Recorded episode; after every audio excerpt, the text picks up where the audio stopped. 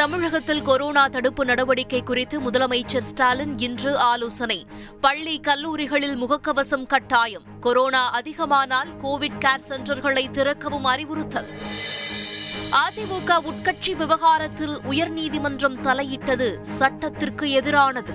உச்சநீதிமன்றத்தில் எடப்பாடி பழனிசாமி தாக்கல் செய்த மேல்முறையீட்டு மனுவில் தகவல்.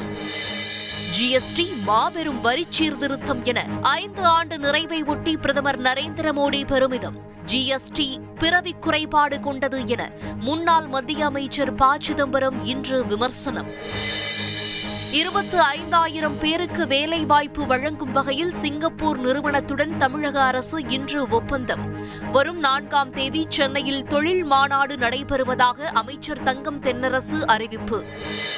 சர்ச்சை கருத்தால் நாட்டை பற்றி எரிய வைத்த நுபுர் சர்மா மன்னிப்பு கேட்க வேண்டும். உச்சநீதிமன்ற நீதிபதிகள் இன்று அறிவுறுத்தல்.